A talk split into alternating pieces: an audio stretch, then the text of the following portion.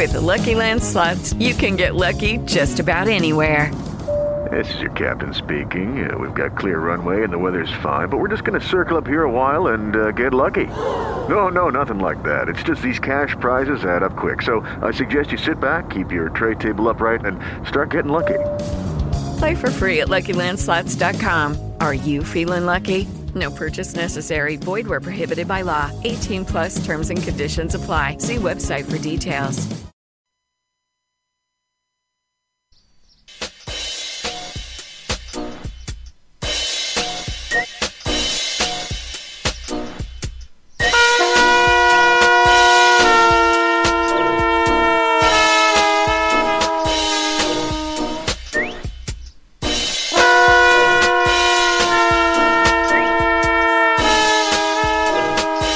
Matti in serie.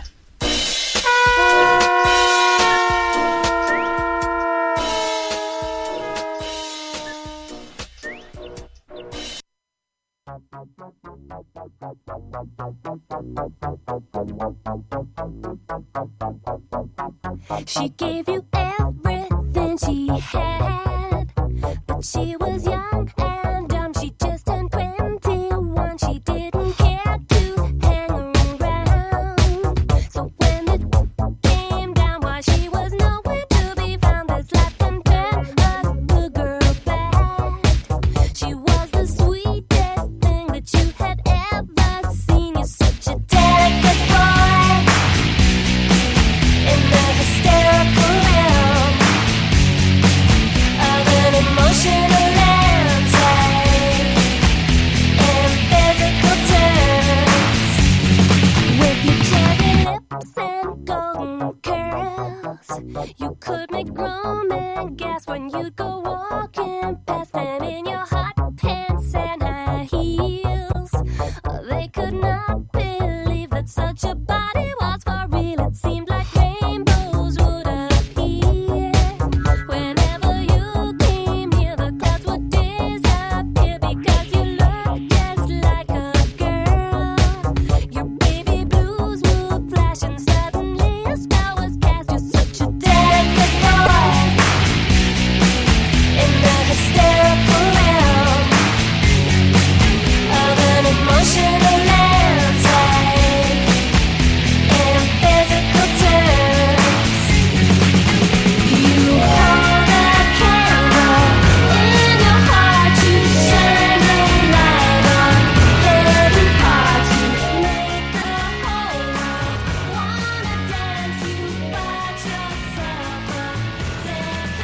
a second chance. Buonasera, buonasera e bentornati a una nuova puntata di Matti in serie, che si apre con questa canzone che mi gasa tantissimo e che sono molto felice di ascoltare, perché dovrete sapere che io, prima di entrare nella nuova sede, nella nostra nuova bellissima sede, non riuscivo a sentire le canzoni d'apertura, quindi vedevo la Silvia che si gasava tantissimo sempre e io ero lì nella mia stanzina tristissima e non capivo, e invece adesso sì, finalmente.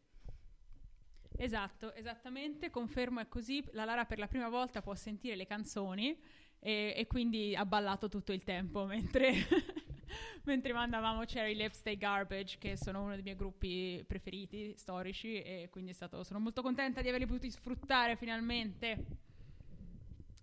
E insomma, Lara, di cosa parliamo oggi nella nuova sede? Oggi siamo nella nuova sede e ci stiamo prendendo la regia da soli, quindi cioè tensione altissima in questo momento. Mettiamo le mani avanti. Sì, speriamo di star registrando. Anche se Silvia, devo dire che anche la regia di Stefano Piccolomi della settimana scorsa, ma non è che sia stata granché. Ma riascoltando la puntata in realtà andava bene, era un'ora. Cioè quando eravamo presenti che sembrava che non stesse funzionando. Vabbè, Comunque oggi parliamo di disforia di genere, che è un argomento complesso e quindi dobbiamo un po' partire dalle basi, vero? Sì, esattamente. Fare un'introduzione. Allora, l'introduzione doverosa è quella sulla differenza tra genere e sesso, che è un argomento di cui si parla tantissimo negli ultimi anni e vabbè, adesso diciamo che è stato riportato alla ribalta dal DDL Zan, tra le altre cose. Spesso si sente parlare del gender come un mostro, una cosa spaventosa, una teoria portata da fuori, e invece è una cosa che si sa da tantissimo tempo che esiste una differenza tra il sesso biologico, cioè il sesso che è dato dall'apparenza dei genitali, dal codice genetico XY, e poi il ruolo di genere, che è un'altra cosa, è una costruzione sociale. Il sesso è determinato dal patrimonio genetico e dall'aspetto alla nascita. Generalmente riconosciamo due sessi, poi ovviamente quello maschile e femminile, poi esistono anche gli individui intersex, cioè che non sono né maschi né femmine, diciamo, non si capisce che cosa sono, perché può essere sia da un punto di vista genetico, tipo gli XXY o gli XYY, oppure con genitali alla nascita che non presentano un'appartenenza definitiva a uno dei due sessi, e in quel caso sono i genitori e i medici ad attribuire un sesso. Questo però comunque sono casi molto rari. Più comune è invece una non, come si dice, un non coincidere, grazie Lara, non mi veniva, un non coincidere tra genere e sesso nella persona, che viene riconosciuta poi negli anni dalla persona appunto dentro di sé, e in questo caso si parla di disforia di genere. Allora, sì, l'identità di genere, quindi, è il senso soggettivo di appartenenza alla categoria di maschile, femminile o altro. Allora, e in base un po' a... facciamo una carrellata di casi in cui si possono presentare, in cui sesso e genere non coincidono. Mm-hmm. Quindi, allora, il termine transessuale di solito... Col termine transessuale si intendono quelle persone che hanno cambiato oppure stanno cambiando il loro corpo, così da farlo coincidere alla propria identità di genere, quindi al genere a cui appartengono o nel quale si riconoscono. E più in generale il termine transgender indica tutte quelle persone la cui identità di genere varia rispetto al proprio sesso. Al contrario, il termine cisgender, che è proprio il contrario, descrive la persona la cui identità di genere e sesso coincide. Poi ci sono anche altre due categorie, che è il genere non binario, che è un termine adottato da chi non si riconosce nella costituzione binaria del genere, quindi nell'idea che esistano solo due generi, maschile e femminile, e la gender, che indica le persone che rifiutano di identificarsi in un genere. Possiamo andare alla disforia di genere? Mm-hmm, sì. Allora, la disforia... No, prima facci... Dopo io dirò i criteri. Prima facci una storia della diagnosi di disforia di genere. Ok, allora, una storia della diagnosi. Allora, una premessa importante. Quando parliamo di disforia di genere e quando parliamo di sesso e di genere, noi stiamo pensando a un binomio di genere legato al pensiero occidentale. Nel senso, noi come occidentali abbiamo due sessi, e quindi fino a poco tempo fa questi due sessi si rispecchiavano poi in due generi. Ovviamente le altre culture del passato avevano comunque due sessi, con, come abbiamo permesso, il raro caso degli intersex, però questi due sessi non corrispondevano necessariamente ai generi. Per esempio, in molte popolazioni indigene c'erano più generi, 3-4 generi. Per esempio, potevano esserci gli uomini che si riconoscevano in un ruolo femminile e che quindi iniziavano a vestirsi con abiti femminili e a ricoprire ruoli femminili. Questo era molto comune nelle tribù native americane precolombiane. Oppure il contrario, quindi le donne che decidevano di assumere un ruolo maschile, quindi vestivano abiti maschili e ricoprivano ruoli maschili. Questo appunto esisteva in molte popolazioni indigene ed è stato poi eradicato dall'avvento della colonizzazione e ancora di più dal cristianesimo, quindi dalle missioni. E invece per quanto riguarda appunto il mondo occidentale, il transessualismo è sempre stato visto in modo negativo, ovviamente, perché non rispecchiava il binarismo, non rispecchiava cioè era un po' come andare contro Dio, perché Dio ti aveva fatto maschio e non potevi voler essere femmina o viceversa, Dio non fa errori. Questo è un po' il discorso che fanno gli estremisti cristiani contro il transessualismo e la disforia di genere. Era un po' più riconosciuto nel Novecento il travestitismo, per esempio, anche prima, cioè diciamo che il travestitismo era già un pochino più accettato perché aveva un ruolo nella società. Per esempio, se pensate fino al 600-700 le donne non potevano recitare a teatro e quindi i ruoli femminili erano interpretati da maschi. Questo era una forma di travestitismo, tra virgolette, accettato dalla società. Oppure nel Novecento esistevano i balli in maschera, i balli travestiti, in cui c'erano questi travestiti, questi uomini travestiti che appunto organizzavano queste feste, partecipavano, c'erano anche competizioni e anche in questo caso era accettato, però era una forma particolare, diciamo, nemmeno di transessualismo, ma proprio travestitismo. E anche qui bisogna fare una distinzione adesso a grandi linee, perché anche adesso si fa questa distinzione. Cioè, se voi avete presente le drag queen, gran parte delle drag queen, che sono uomini che amano vestirsi da donna appunto per ricoprire questo ruolo da drag, non è detto che siano transessuali, anzi gran parte non lo sono, è una scelta diversa. Il transessualismo è più complesso, stiamo parlando di persone che proprio si sentono a disagio nel loro corpo con il sesso assegnato alla nascita. E questa cosa era considerata quasi una forma di psicosi fino ai primi del Novecento, finché uno studioso austriaco, che tra l'altro era uno psicologo che era a sua volta omosessuale. Lara, mi ci ritrovi il nome? Hirschfeld, ecco. Hirschfeld, che era uno psicologo omosessuale, inizia a studiare i travestiti e scopre che queste persone, tra l'altro, spesso sono eterosessuali, cioè avevano partner del sesso opposto. E questo già è stato importantissimo perché ha distinto i transessuali e i travestiti dagli omosessuali. Le due cose fino a quel momento erano considerate sovrapponibili in pratica. E poi Hirschfeld fu uno dei primi, fondò un istituto e fu uno dei primi a fare delle operazioni di riassegnazione del sesso, tra cui quella un paziente famoso che è Lily Elbe, la cui storia è stata raccontata in The Danish Girl. Quindi dal punto di vista della diagnosi, ripercorriamo un attimo il nostro bellissimo DSM che cambia ogni 8 anni. Allora, fino al 1980, quindi con il DSM-3, il travestitismo, ma anche il transessualismo, erano visti come delle deviazioni sessuali.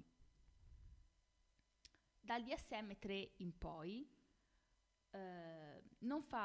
diventa parte di quei cosiddetti disturbi psicosessuali, e per la prima volta si includono anche il disturbo dell'identità di genere nell'infanzia, che fino a quel momento non era ancora stato preso in considerazione.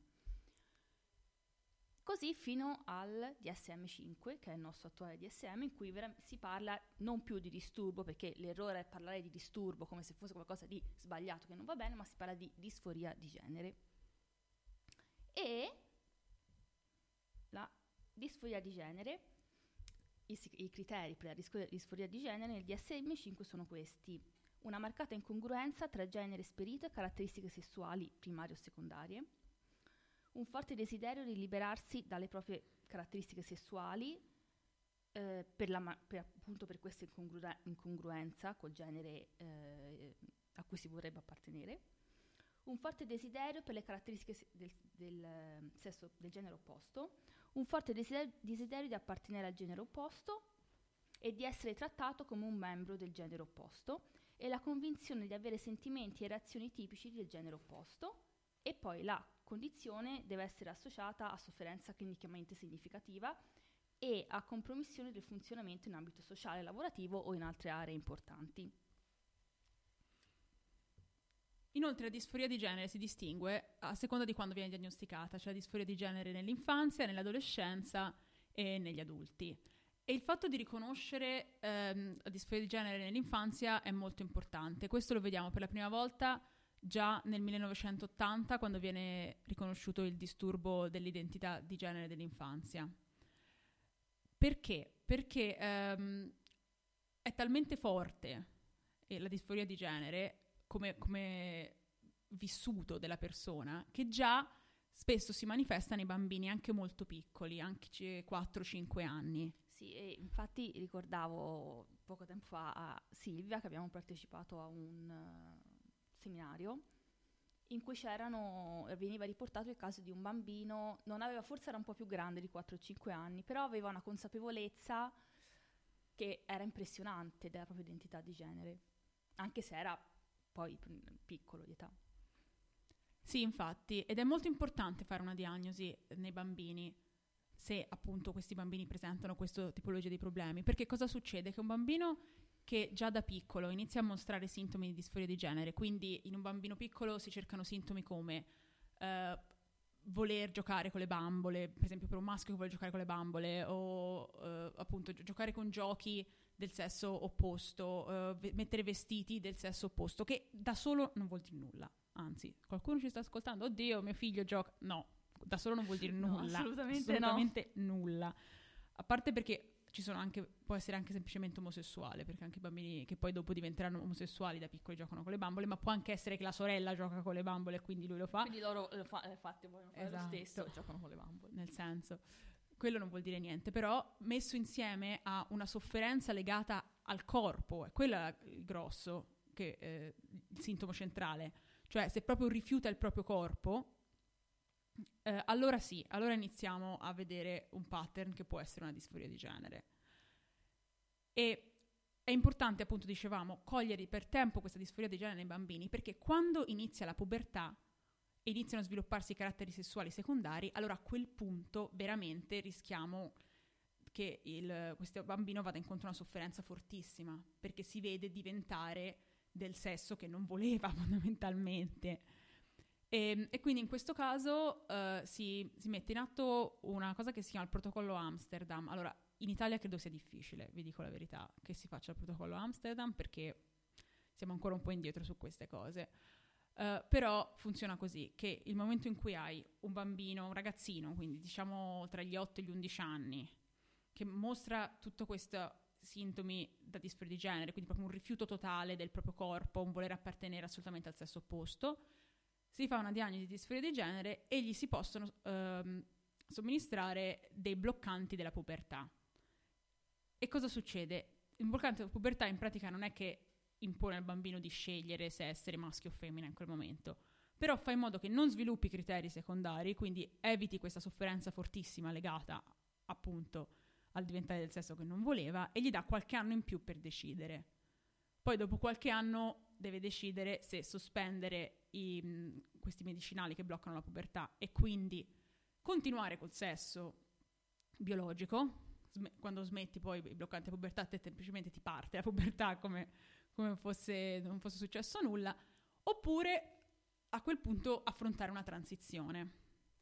Ed è importante per più motivi. Uno, perché appunto è una sofferenza pazzesca per un ragazzino con disforia di genere entrare in pubertà, e infatti c'è un tasso altissimo di suicidio tra questi ragazzi.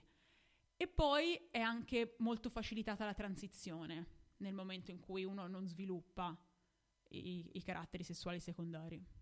Sì, che poi si diceva che in Italia non è ancora... non si fa, non so se si fa poco, è difficile che... Credo non sia comunissimo. Che però perché siamo ancora molto indietro, perché effettivamente dare a un bimbo il tempo di decidere, che poi non è una cosa che si fa a cuor leggero, ovviamente non è che, come dicevi, gioca con le bambole, ok, blocchiamoli in pubertà. No, assolutamente no. È un percorso lungo che si fa con l'aiuto di specialisti, di psicologi, eccetera, si decide, e a quel punto avere più tempo per decidere è sempre per un bimbo è una cosa che serve. Sì, però ovviamente, come vi potete immaginare, ci vuole l'ok di entrambi i genitori, sì, di chi ha la patria potestà, e quindi ci sono delle difficoltà anche effettive. Per esempio, leggevo recentemente di un caso in Canada in cui la madre era a favore, il padre era contrario, una coppia divorziata, e lì ovviamente c'è stato un caso. È un problema. Allora, ora non abbiamo ancora parlato di serie TV, entriamo nel tema, serie TV. Allora, la premessa importante da fare riguardo alle serie TV e la transessualità è che, ovviamente un tema così stoccottante per anni è stato trattato poco o trattato male. Un esempio che ci viene in mente così sull'unghia è il padre di Chandler. Te lo ricordi il padre di Chandler, Lara?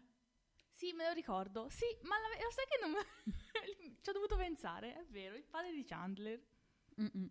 Sì, il padre di Chandler in Friends è una drag queen, se non sbaglio. Mi sembra che non sia transessuale, mi sembra che sia solo una drag queen. Mm-mm. E il suo intero personaggio e il rapporto con Chandler viene fortemente ridicolizzato. Sì, vabbè, ma Friends non è, cioè, nel senso, una serie anni 90 carina, però non è che sti temi li sta trattando, non so, no, non li tratta super. Friends è nota per essere un po'... Aspetta, non si vede il gesto che hai fatto, lo devi tradurre. Un po', come si può dire, cioè, è un po' figlio dei suoi tempi, cioè un po' sorda per certi versi, un po' sorda e cieca per tutti questi temi tipo omosessualità, transessualità, ma anche razzismo, non ci sono neri, cioè proprio un po' un disastro Friends in questo senso. Però vabbè, appunto è un classico, cioè se ne è parlato tantissimo di questa cosa, che è una sensibilità che si è sviluppata nel tempo. Tu guardi una serie che ormai è di quasi 30 anni fa e per forza ovviamente queste cose non erano trattate con molta sensibilità. Invece andando avanti è capitato comunque di avere personaggi transessuali nelle serie, ma qual è stato il problema? Che per molti anni erano di solito sempre comunque persone cisgender che interpretavano personaggi transgender, finché non siamo arrivati a Sense8. Sì, a Sense8, che sta guardando di che anno era in realtà, cosa che tu saprai sicuramente. Assolutamente no, direi a occhio, lo butto a caso. Allora vediamo, io l'ho visto nel 2016, sarà del 2000, ricordarti qualcosa, più o meno 2015, dal 2015 al 2018. Sì, mi torna okay. Sì. Allora, che cos'è Sense8? Sense8 è un trip, ragazzi, è bellissimo Sense8, è bello. Sense8 è una serie Netflix che è diretta dagli stessi registi di Matrix, della serie di Matrix, Wachowski, che però erano registi ai tempi di Matrix, ma sono registe quando fanno Sense8, perché entrambi sono transessuali e sono donne attualmente, appunto, sono registe, quindi al femminile, due registe. E le Wachowski hanno condotto, cosa sto dicendo? Hanno diretto.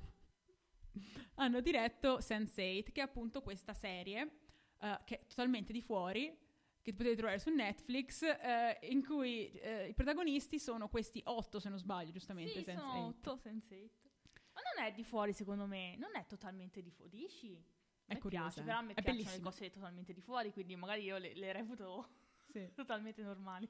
E praticamente sono 8 persone, ognuna che vive in un paese diverso al mondo, che sviluppano una connessione soprannaturale tra di loro, praticamente. Sì, tipo telepatia, ma si passano, poi alla fine si vedono anche, uno va nella città in cui vive l'altro, riescono comunque a scambiare, sono collegati in qualche modo.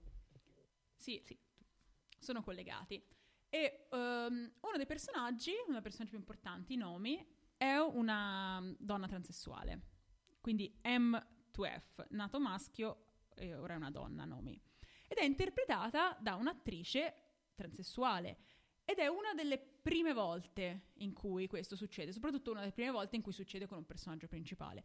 Più o meno in contemporanea succede anche con Orange Is the New Black, in cui c'è Laverne Cox. Penso, sì, probabilmente prima addirittura Orange Is the New Black, ora che ci penso, perché è precedente. Però diciamo che la particolare di Sense8 è che Nomi è uno dei personaggi più importanti, proprio centrali, e i registi sono transessuali a loro volta. E quindi diciamo che in generale il tema dell'identità, dell'accettazione, dell'amore libero, anche molto libero e molto amore, vero Lara? È vero, sì, questo sì, è vero. È centralissimo di Sense8. Sense8 mi pare sono 2 stagioni e poi hanno fatto il film. Sono 2 stagioni sicure, e sul film non lo so, perché ci pensavo prima, io mi ricordo che tu mi avevi detto che c'era anche un film. Sì. Sicuro 2 stagioni. Sì, Sense8 praticamente fecero 2 stagioni e poi Netflix disse: ragazzi, ma cioè produrre questa serie che è girata in tipo 3 continenti ci costa troppi soldi, vi chiudiamo. Già, perché India un po' in America, un po' in Germania, in Africa, sì, è ovunque. E quindi gli costava un sacco di soldi e quindi lo volevano chiudere Sense8, cioè l'hanno chiuso Sense8 dopo 2 stagioni, tra l'altro con un cliffhanger pazzesco, e però ovviamente i fan si sono arrabbiati e quindi alla fine hanno fatto un film per chiudere la storia, che insomma è una cosa piacevole alla fine. È bellino anche il film, è degno. Mi sembra di sì, devo dire la verità, l'ho visto 3 anni fa, non ho un ricordo chiarissimo. Il problema del film è che ha dovuto condensare la storia, cioè, ha dovuto chiudere. Sì, ha dovuto chiudere, però vabbè dai, non... era decente, sì, sì. Era una bella chiusura alla storia, sicuramente. Va bene. E quindi io procederei con la prima clip, appunto tratta da Sense8. E questa è una parte di, appunto, della protagonista, che non so se ho tagliato, in realtà l'ho lasciata dei 2 minuti, ma è bella tutta. For a long time I was afraid to be who I am because I was taught by my parents that there's something wrong with someone like me. Something offensive, something you would avoid, maybe even pity. Something that you could never love. My mom, she's a fan of St. Thomas Aquinas. She calls pride a sin. And of all the venal and mortal sins, St. Thomas saw pride as the queen of the 7 deadlies. He saw it as the ultimate gateway sin that would turn you quickly into a sinaholic. But hating isn't a sin on that list. Neither is shame. I was afraid of this parade because I wanted so badly to be a part of it. So today, I'm marching for that part of me that was once too afraid to march.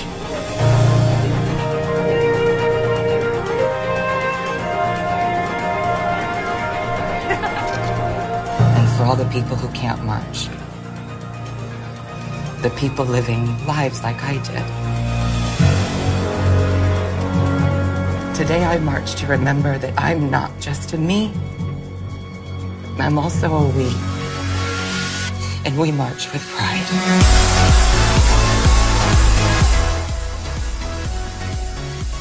So go fuck yourself, Aquinas. Hell yeah!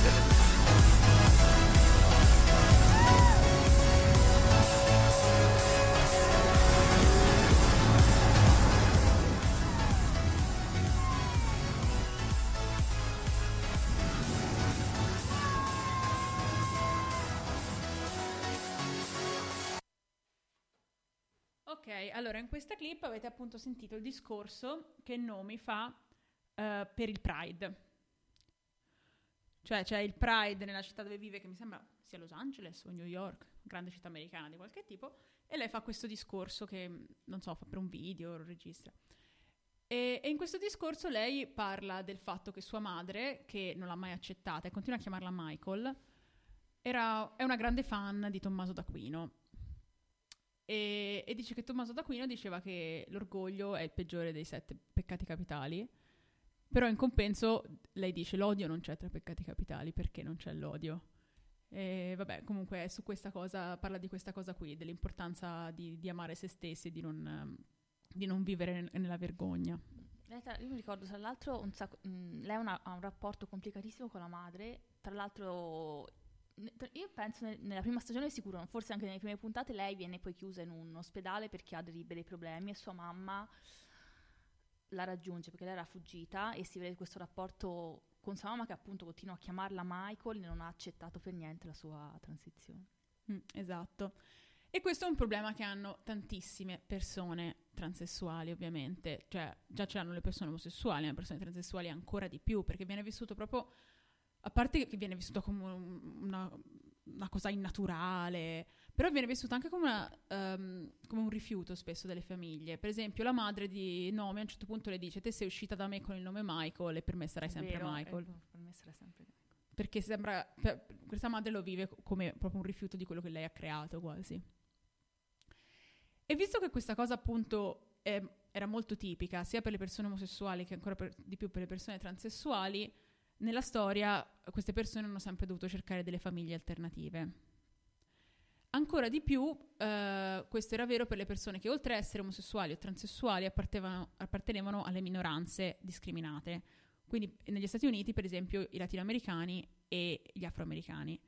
E queste categorie sono andate a creare quello che si chiamava negli anni 80, che è iniziato addirittura a fine del Novecento, a fine dell'Ottocento, scusate, ma è esplosa negli anni 80, quella che viene chiamata la ball culture, la cultura dei balli. E di questo tema parla ampiamente una serie che ha vinto dei premi, sempre su Netflix, si chiama Pose. Pose parla proprio della ball culture e delle case, quelle che venivano chiamate le houses. Come funzionava questa ball culture? Praticamente erano queste case a cui appartenevano delle persone che appunto potevano essere transessuali, omosessuali, lesbiche. Le lesbiche sono omosessuali, che sto dicendo? Vabbè, insomma... sì, però... No, perché stavo pensando che avevo letto la differenziazione che dava tipo butch o femme, insomma, e quindi stavo... Butch mi ha fatto pensare alle lesbiche, ma no, mi sono confusa. Vabbè, comunque, potevano essere appunto persone... di solito erano latinoamericane o afroamericane ed erano state rifiutate dalle proprie famiglie e quindi si ritrovavano in queste case. Queste case facevano... la vesci delle loro famiglie e loro in queste case si sfidavano poi con altre case in gare di ballo, in pratica, cioè erano delle gare che comprendevano varie cose, cioè c'era il ballo, c'era il lip syncing, cioè non so come si dice in italiano ora, lip syncing so, è quando te trovi sempre gli articoli in inglese e poi non c'è un corrispettivo in italiano. Grazie. no ma c'è il corrispettivo in italiano di lip syncing, è quando tipo su una canzone te fai finta di cantare muovendo la bocca. Ah, ok, sì, c'è un corrispettivo ma non viene neanche a me, non lo so, comunque vabbè, quello. Va bene, questa era un'altra categoria, il voguing, che è un certo tipo di ballo che poi è stato reso mainstream dalla canzone di Madonna degli anni 90. E questa realtà, appunto, era una realtà che dava uno spazio e una comunità a tutte queste persone che se non ne avevano una.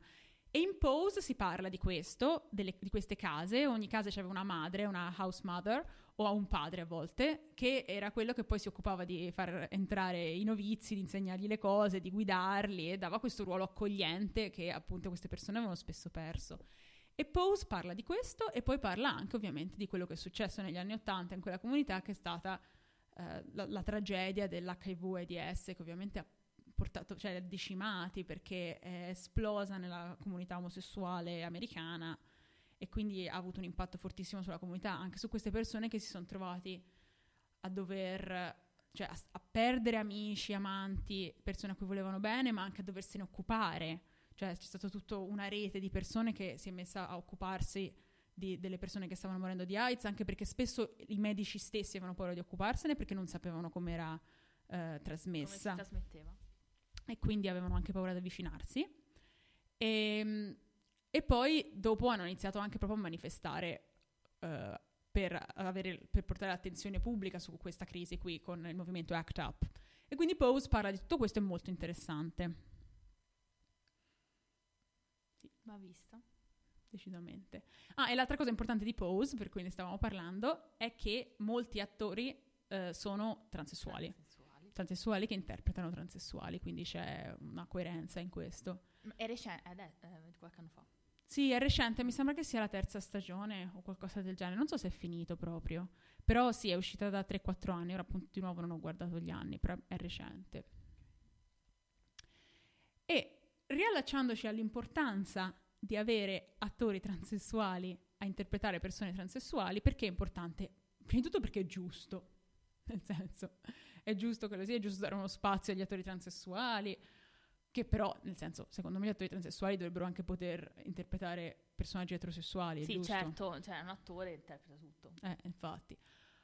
Però il valore aggiunto di avere un attore transessuale che interpreta un transessuale lo si può ritrovare poi nella storyline, nelle storie che vengono fuori.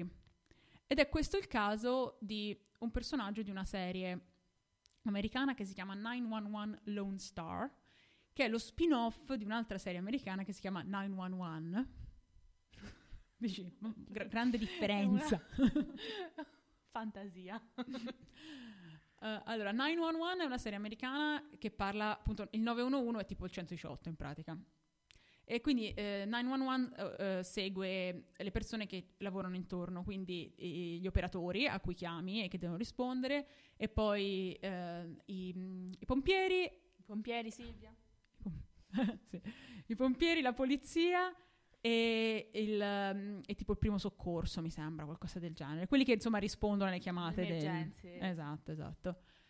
E in 911 Lone Star è sempre quello, però è ambientato in Texas, per questo si chiama Lone Star. E uno dei pompieri, mi sembra, sì, è un uomo transessuale, appunto, nato femmina, che poi ha fatto F2M e ora è un uomo, che si chiama Paul. E praticamente in una delle ultime puntate Paul riceve una visita della madre e della sorella, e lui con la sorella non ha un buon rapporto, praticamente ha completamente perso il rapporto con la sorella, perché, cioè, lui pensa che sia perché sua sorella non l'abbia mai accettato, fondamentalmente. Cioè, pensa che sua sorella sia una bigotta. Sì, esatto, pensa a questo, in realtà il motivo è un altro, è ben altro. Mm-hmm. Che ora lo vediamo, lo sentiamo. Sì, che ora lo sentiamo. E questa storia, che è una storia particolare, è un punto di vista che in realtà non si era mai visto, penso, sul rapporto in famiglia tra persone transessuali, è venuta fuori proprio da un racconto dell'attore, cioè proprio l'attore l'ha proposta come idea, perché era, non so se legata al suo vissuto personale, però insomma legata a un vissuto reale. No, infatti, però può dare degli spunti per trattare l'argomento da un punto di vista di chi l'ha vissuto e da chi c'è stato dentro, e quindi può dare informazioni diverse, via.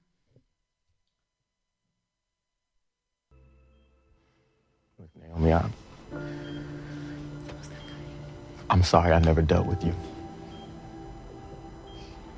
I was just a kid myself when I first left home. I was 17. And I barely had the language or the understanding of what I was going through, let alone, you know, how to explain it to a 9-year-old. You were going through a lot. It's true. And I didn't consider what someone else was going through. But I should have. And that's on me, not you. I'm sorry you never got a chance to say goodbye to your big sister. But I didn't kill her. She never existed. Not really. I do know that. And I stopped missing her a long time ago. But I do miss my big brother. Right here.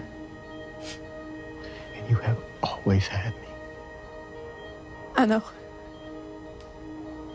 I love you, Paul. You call me Paul. That's your name, isn't it? Yeah. My babies.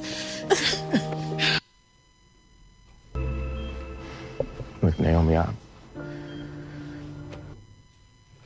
Ok, in questa clip quello che succede è che Paul e la sorella Naomi hanno una conversazione proprio a cuore aperto, e Naomi, cioè, perché Naomi in precedenza gli aveva detto: io avevo una sorella più grande, io avevo 9 anni, e avevo una sorella più grande che veneravo, e un giorno questa sorella è sparita, è come se fosse morta, e nessuno mi ha mai dato delle spiegazioni. Qui Paul dopo riparla con lei e dice: ora capisco il tuo punto di vista, però la verità è che quella sorella non è mai esistita. Sì, qua c'è il punto di vista della famiglia. Solitamente sono quando se ne parla si parla tanto dei genitori, del rapporto con i genitori, col padre e la madre, come prendono la transizione. Però anche una sorella, cioè è capibile il punto di vista della sorella di Paul in questo caso. E è importante anche poi che se ne parli, perché poi Paul di fatto pensava che la motivazione fosse il fatto che lei fosse appunto una bigotta che non aveva mai accettato il suo cambiamento di genere, e invece qua c'è stato il chiarimento. Sì, è una bella scena. E poi appunto è particolare questa cosa, perché la madre è tranquillissima, la madre lo chiama Paul senza problemi, l'ha accettata questa cosa, e invece la sorella no, la sorella non aveva mai chiamato Paul prima di questa scena, aveva sempre trovato, lo chiamava P. Che chiamava? Ah, P lo chiamava. P lo chiamava, quindi nell'uno e nell'altro. È anche interessante il fatto che lui risponda alla sorella non c'è mai stata. Sì, esatto. Quindi vuol dire che sin da piccolo, da quando, ora non so, nel suo caso, quando è iniziato la transizione, non so se lo dice o se lo sappiamo, ma vuol dire che sin da piccolo lui non si sentiva di appartenere a quel genere. No, non si sa quando ha cominciato la transizione, però lei a un certo punto dice che lei aveva 9 anni e che lui se n'è andato quando ne aveva 17, quindi lui ne doveva avere tra i 9 e i 17, sì, diciamo, indicativamente. Però vuol dire che già quando aveva 9 anni, ok, lui aveva una grande consapevolezza di quello che voleva essere. Sì, esatto. E è una cosa importante, perché è importante capire che non è un capriccio, cioè è una cosa che queste persone hanno dentro ed è giusto aiutarli a esprimerlo, perché non possono continuare a vivere tutta la vita con questa tensione fortissima di essere nel corpo sbagliato. Sì, perché vivono con un grande malessere e appunto poi ci sono degli esiti che possono anche arrivare al suicidio, come si diceva prima. Cioè è molto più facile affrontarli prima che non dopo la pubertà e dopo una serie di cose. Quindi. Sì. Poi noi qui per adesso abbiamo parlato delle situazioni, diciamo, quelle che abbiamo più in mente tutti, che sono la transessualità, perché diciamo sono anche quelle che più comunemente passano per uno psicologo. Perché per fare diagnosi di disforia di genere e poter poi procedere con la transizione medica devi passare comunque da uno psicologo, uno psichiatra, una persona che ti certifichi la disforia di genere.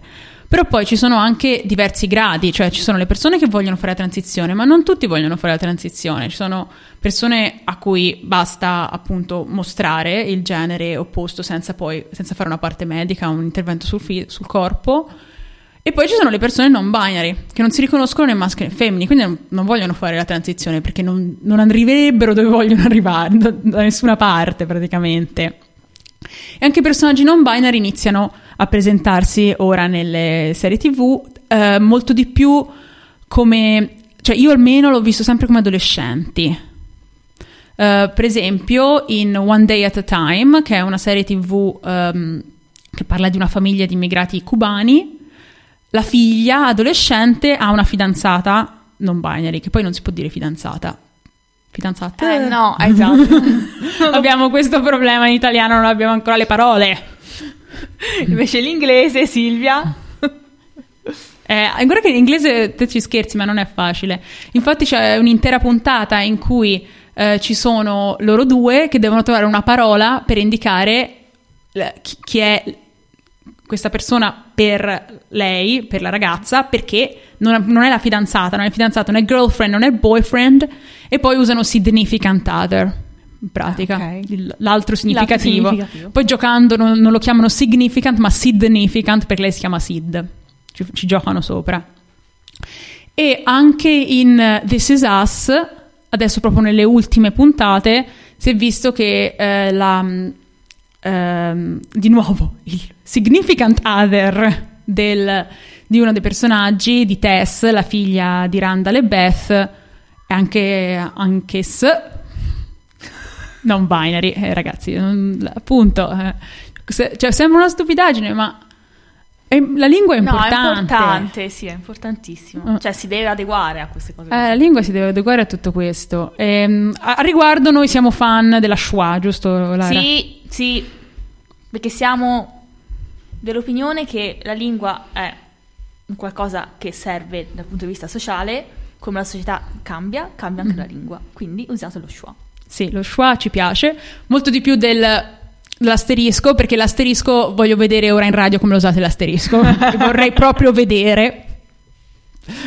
E invece la schwa lascia... E poi la schwa suona bene, sembri napoletano quando usi la schwa. È bellissimo. Quindi va bene, dobbiamo tutti abituarci anche un pochino a usare un linguaggio nuovo, non è uno sforzo incredibile, abbiamo imparato a usare parole inglesi assurde. No, anche perché cioè, si inventano termini ogni 2 secondi nuovi, potete anche usare questa. Abbiamo imparato a dire instagrammare, capito, penso che possiamo imparare a usare la schwa. instagrammare. Sì. E insomma, detto questo, direi che la nostra puntata volge al termine, Lara? Ma sì, va bene, possiamo concludere e noi ci sentiamo martedì prossimo con Matti in serie. Ciao da Lara e ciao da Silvia, che ora va a mettere la sigla di chiusura.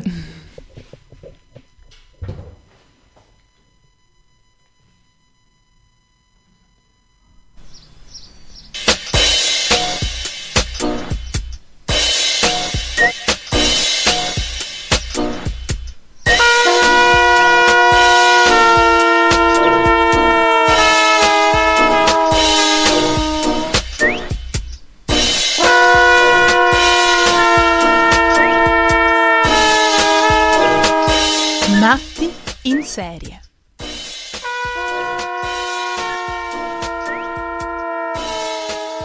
Lucky Land Casino asking people, what's the weirdest place you've gotten lucky? Lucky? In line at the deli, I guess? Aha, in my dentist's office.